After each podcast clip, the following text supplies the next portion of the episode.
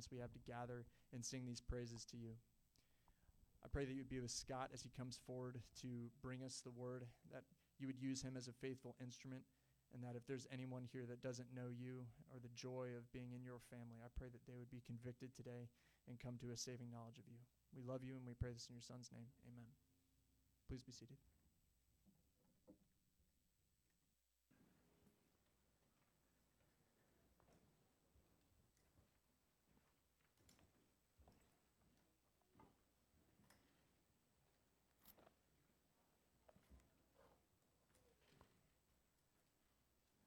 All right. Uh, good morning. My name is Scott. I'm one of the elders here uh, at Pillar. I'm so thankful that you guys have uh, decided to join us here this Sunday morning, uh, and I look forward to uh, worshiping and fellowshipping with you. If you have your, your Bibles, uh, please join me in Philippians. we'll be starting in chapter 1, verse 1. If you're using one of the provided Bibles from underneath the chairs, Philippians starts on page uh, 921. And if you guys don't have a, a, Bible of your own, please take that one uh, from us as a gift from us to you. Uh, so, Philippians is found after Ephesians, before Colossians. Still have trouble finding it, please feel free to uh, use your table of contents in the front of your Bible. So, if you were here uh, the past few months, you know we uh, spent a lot of time in the Old Testament.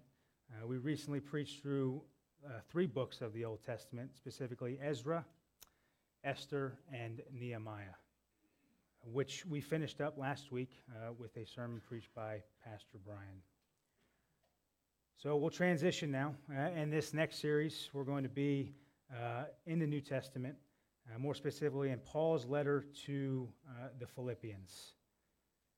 So Philippians was written uh, around 60, 62 AD. Um, the Philippian church was the first town in Europe where uh, Paul had established a church, and this was during his second missionary journey.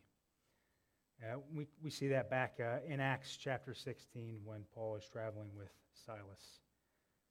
So, as we, we read this and as we start this sermon series, it's going to be uh, 10 sermons preached throughout. Uh, I want you to think of uh, what the overarching theme of Paul's letter is to the Philippians. And it's to pursue gospel centered unity for the sake of gospel advancement in all circumstances to glorify God. I'll say that again. Pursue gospel centered unity for the sake of the gospel, for the sake of gospel advancement, sorry, in all circumstances to glorify God. Let me begin with saying this. Everyone's, everyone centers their life on something. The question is what? What is that thing which we center our life on? That thing which usually guides all decisions and motives that we have? Is it work? Is it social media? Is it sports? Is it politics? What about your children, for those of you who are parents out there? How about this? Do you live a life that is centered around you? I talked about the overarching theme for Philippians. Um, and part of that is about living a gospel centered life. You see, a gospel centered life is simply a life that is centered on Jesus Christ. A life that a believer lives with deep, innate desires to make Christ known to others, who enjoys worshiping and fellowshipping with other believers is grieved over personal sin, and we have many more to speak of. Just in these first 11 verses, we will read about Paul and the life he lived regardless of circumstance, a life that was centered on the gospel, the partnership, the attitude of gratefulness, and encouragement that he had for the Philippian church, all to the glory of God. So, would you please follow along uh, as I read, starting in chapter 1? Uh, we'll be going from verses 1 to 11.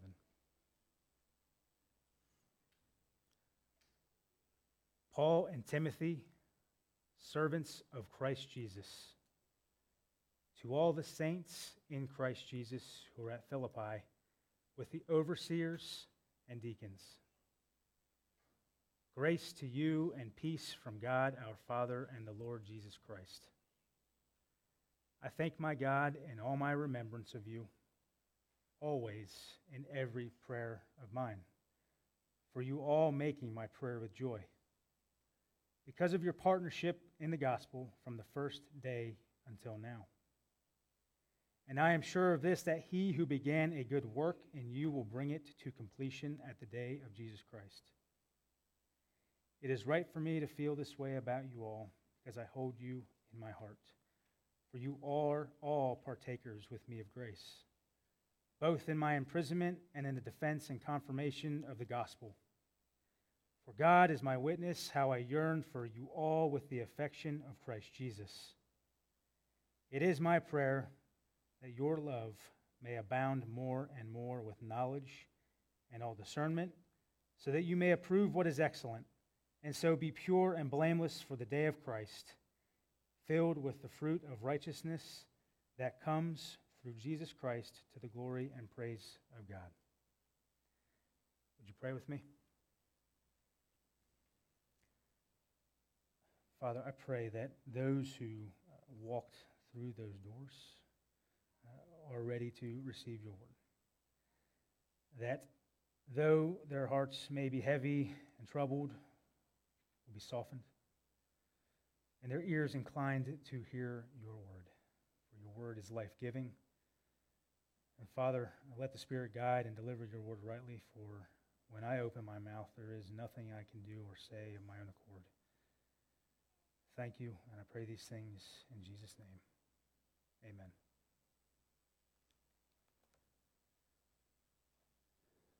So today I'd like to walk you through some ways. These aren't exclusive, uh, but these are ways in which uh, I believe the Bible uh, tells us uh, that we can and should be participating in gospel centered fellowship. So I have eight ways. Uh, they're not, it's not going to be super long, so you guys aren't going to be falling asleep out there when you hear eight. I know that seems like a large number, but uh, quick, practical points uh, and I just I want you guys to, to think and, and stew on these. So the first of the eight is have a servant heart and mind. Have a servant heart and mind. Right off in verse 1, Paul and Timothy, servants of Christ Jesus, to all the saints in Christ Jesus who are at Philippi, with the overseers and the deacons. Paul describes himself and Timothy as servants of Christ Jesus, servants to the advancement and proclamation of the gospel. This means that they laid aside all rights of their own in order that they might serve others. Paul set forth to serve the Philippian church, well, for the sake of the gospel. Not because they were living in unrepentant sin or being infiltrated by false teachings but because he genuinely cared for them. You see, those who come to know Jesus, who is the ultimate example of servitude, have a desire within them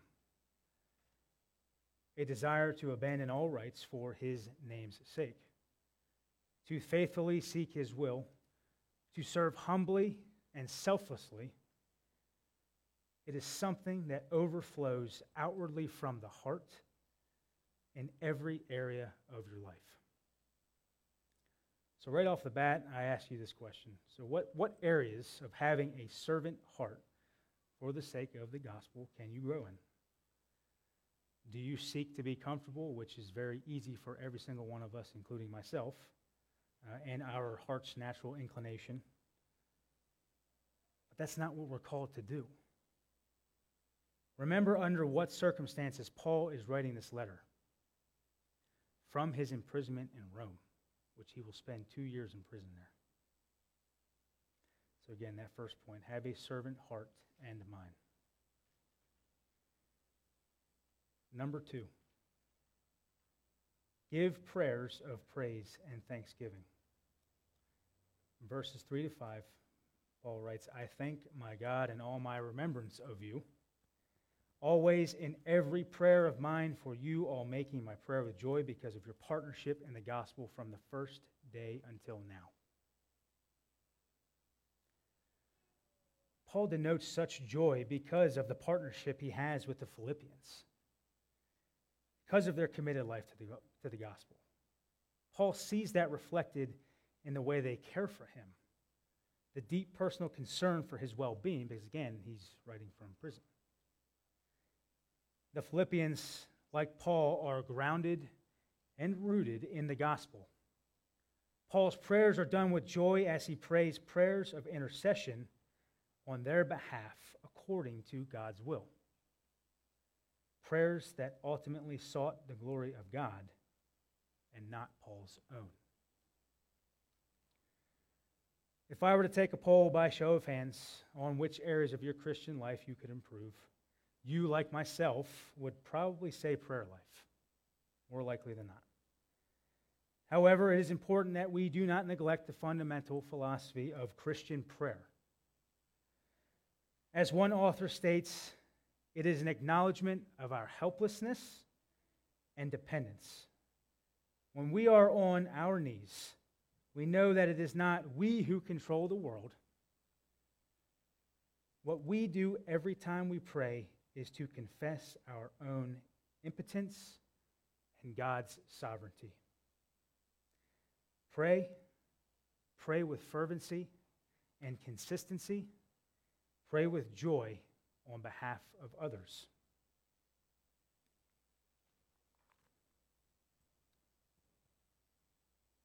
Number three, be partakers of God's grace. Be partakers of God's grace. I say this point because I think that is something we, we overlook sometimes or forget, and the grace in which we have been given not by anything that we have done. So, verse 7 it is right for me to feel this way about you all because I hold you in my heart. For you are all partakers with me of grace, both in my imprisonment and in the defense and confirmation of the gospel. Paul relates the, the same level of feeling in his heart uh, for the Philippians, both in his imprisonment and as if he would be doing in the defense and confirmation of the gospel. They share in the same grace God has given them. Paul's describing here that it, is, it does not matter uh, if I am bound by chains or out proclaiming and defending the gospel. I will feel the same way about you. Why? Because he holds them in his heart he knows what it means to enjoy the same great and undeserving treasure of fellowship found in God's grace. So, again, we should be partakers of God's grace with one another.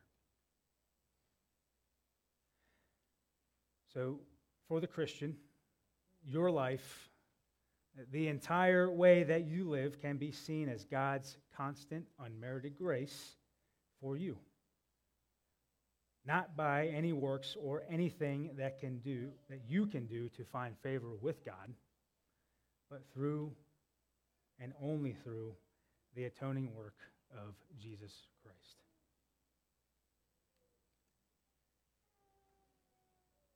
Point number 4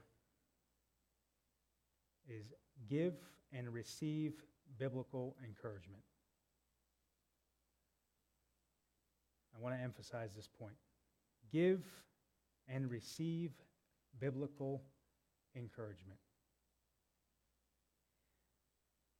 If you spend any time in the New Testament, you know that Paul's letters come with uh, fierce rebuke among them. You know, specifically uh, 1 Corinthians, where Paul is uh, rebuking them for division within the church, um, defilement, sexual immorality that has entered the congregation. Well, not this one.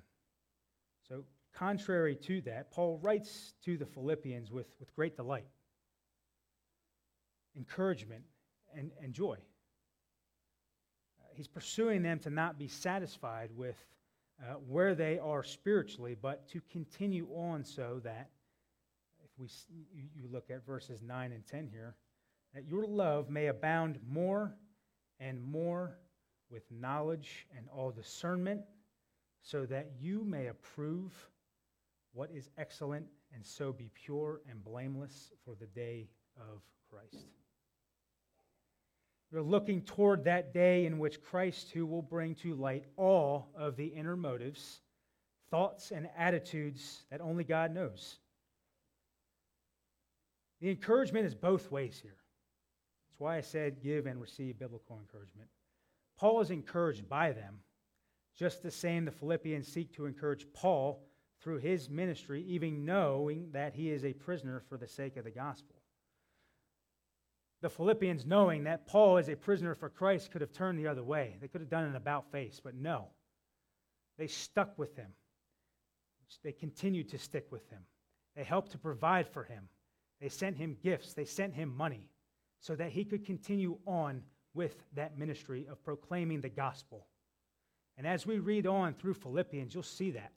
You'll see what Paul is able to do within his time in prison at Rome. This week, as I was um, working on the sermon, I had, I had the pleasure of talking uh, to a few people uh, in regards to giving and receiving biblical encouragement. Um, both stated about times in their life where folks sitting out in this congregation right here, members of this church, took the time to walk up and say something like this Hey, Mike. Hey, John. Hey, Stephanie. Whatever name you put in there. You have served the church in this area so well. It has made such an impact on the life of this church and the body. They mentioned specific areas uh, of encouragement in what they had noticed that those people were doing in the life of the church. Not just a blanket statement, just thanks for everything that you have done. No specific things. And it stuck with them years down the road. Sometimes I, for, I, I think we forget to do this, to give and receive biblical encouragement at times when people need it the most. This is not so they could gain favor with that person. Again, if we go back, it's the outpouring of the heart. Because they genuinely were thankful and wanted to encourage them. Listen, there are times for rebuke. We know that. And if you sit here long enough, we preach expositionally, we will get to that. But do not neglect to show the saints genuine appreciation and admiration.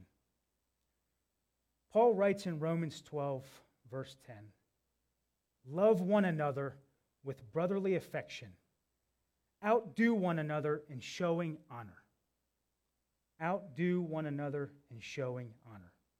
Do that through biblical encouragement.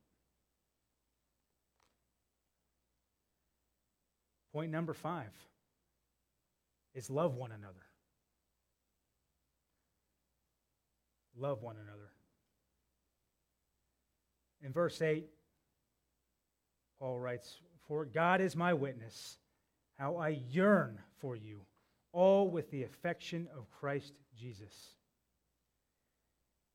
As you read that, if you can't feel the intensity of Paul's genuine and compassionate love in those first five words, for God is my witness, it's a testament to the truthfulness behind the love that Paul has for the Philippians. It's because of the affection that Paul has for Jesus Christ. 1 Peter uh, chapter 1 verses 22 to 24 reads Having purified your souls by your obedience to the truth for a sincere brotherly love Love one another earnestly from a pure heart. Since you have been born again, not of perishable seed, but of imperishable, through the living and abiding Word of God. And through that, through the living and abiding Word of God, we obtain this same yearning, the same love, and this same affection that both Peter and Paul write about in their letters. Christians who have repented of their sins and believe in the truth of the gospel have obtained this love and begin to love one another passionately, as Paul shows for the Philippians. So again, verse 5 was simply just love one another. Point 6 persevere in the gospel. Persevere in the gospel. So, point six goes with verse six. And I am sure of this, uh, that he who began a good work in you will bring it to completion at the day of Jesus Christ. I had mentioned back in the beginning that uh, the Philippians uh, are doing and living a gospel centered life uh, corporately uh, amongst the congregation. So Paul knew that those in the Philippian church were eternally secured and that they would continue on to be set apart from the world. Paul professes to them that they can have confidence that he, God, who began a good work in you, will bring it to completion. He will not let them go. He will be faithful to ensure that they inherit their eternal reward. A life of good works for the gospel, which God set before the foundation of the world, those good works would glorify God and not themselves. I want you to recognize something here uh, just from this, this verse. There's a corporate process involved in the process of sanctification. Paul and this, the Philippians sought sanctification in, in one another helping one another to grow more and more in Christ's likeness. This occurs in the community with the saints. Hebrews 10, uh, verses 24 to 25 reads Let us consider how to stir up one another to love and good works, not neglecting to meet together, as is the habit of some, but encouraging one another and all the more as you see the day drawing near. Perseverance in the gospel is not a one man or one woman show. Try it, and it will not work. We should be seeking to build community and unity within the body Christ. So, again, persevere in the gospel. Point number seven is place the gospel first. Place the gospel first. The gospel, even when Paul and Silas uh, traveled to Philippi the first time back in Acts chapter 16, verses 12 to 40. Uh, as you read through that, you read that they were imprisoned as well remained the, so the gospel remained the constant and on the forefront of their relationship. Paul sought to, send, sought to center the gospel uh, on every aspect of his life. And by doing so, by being that example, follow me as I follow Christ, this helped the Philippian church maintain gospel centered unity. It should remain on the forefront of our minds our lips, our hearts, our prayers during evangelism to the lost. Even when we disciple, we must not lose sight.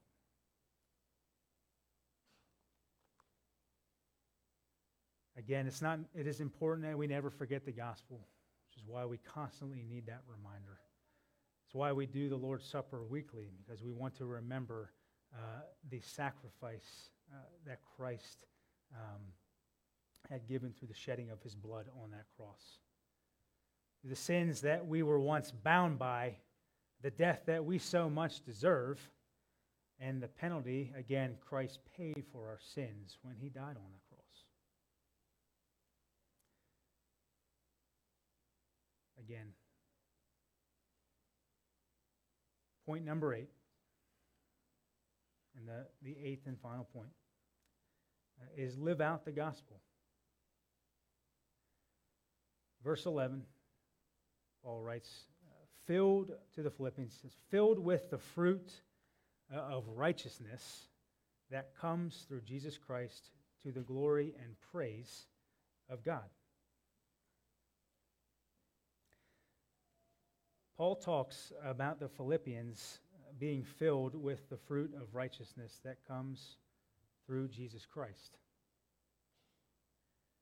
Paul is calling the believers in the church to not be satisfied with where they currently are, but to continue to walk more and more in obedience, to seek holiness and excellence by doing and not just saying, and ultimately bringing glory to God who redeemed them.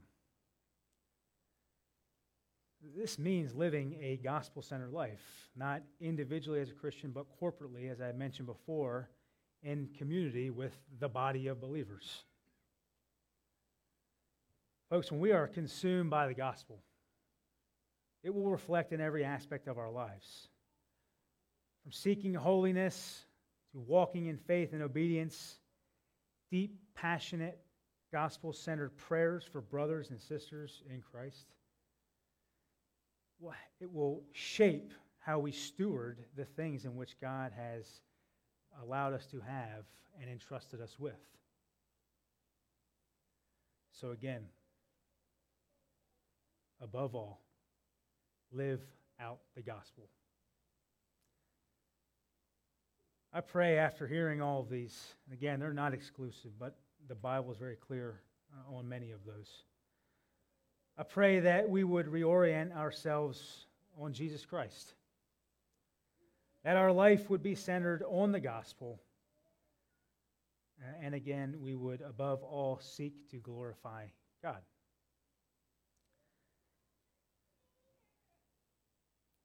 Much of what was spoken today um, it takes place within the life of the church.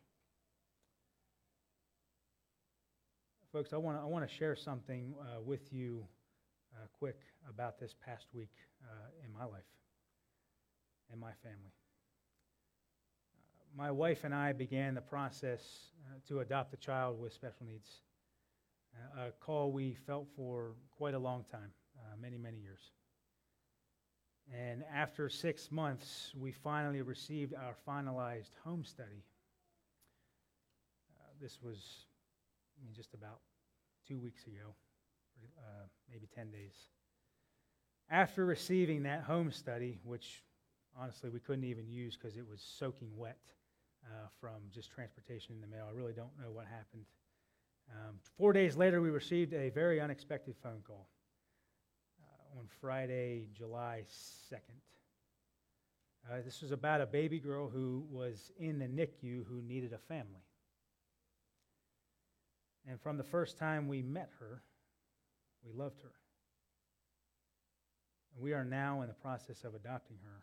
And since then, we've been spending most of our time with her in the NICU. I tell you that to tell you this. What has been the biggest encouragement as we navigate this has been the outpouring of support from our church family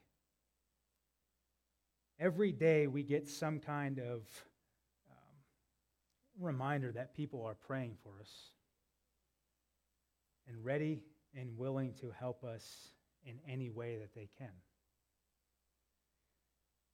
The day we got a phone call, my wife called one of the members of the church telling you before she could even finish her sentence, they offered to watch our three children for the entire day as we traveled to meet the baby.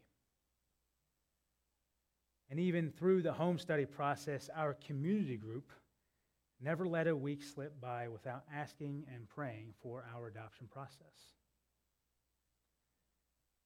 I tell you this because this happens within the life of the church. This church. This is what makes church membership so beautiful.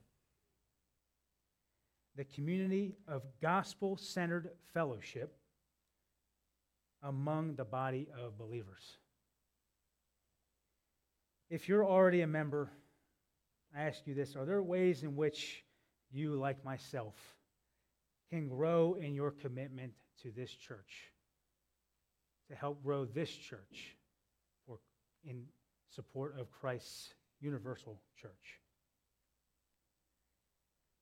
If you are not already a member and have repented of your sins and trusted in Jesus Christ as Lord and Savior, I would encourage you to take the next step. You can speak with myself. I'll be down uh, here uh, at the end of service, or Richard Blair, or anyone that you see up here uh, up front and on stage. Um, and I'll talk about it more. We have a, a membership class on July 18th and I would love to, to see you guys there. So, uh, I thank you guys, uh, and would you please join me uh, in prayer?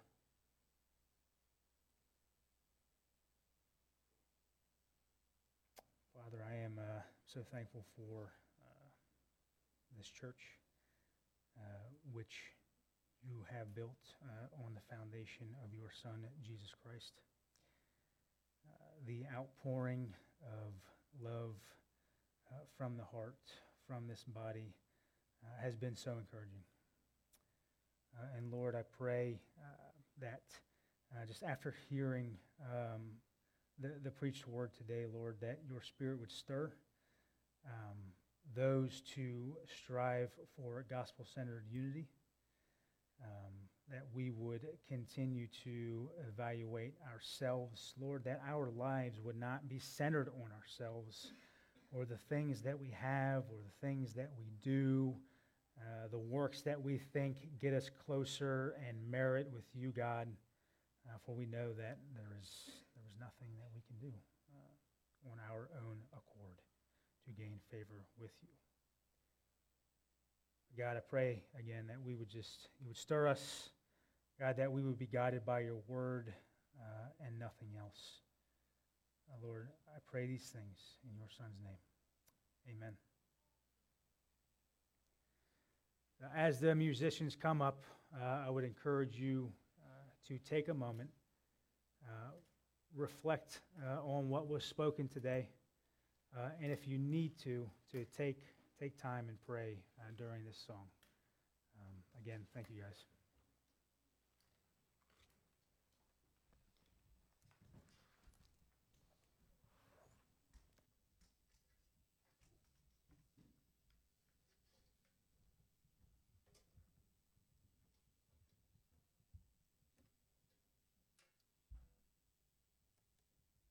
Please stand and sing with me before the throne of God above.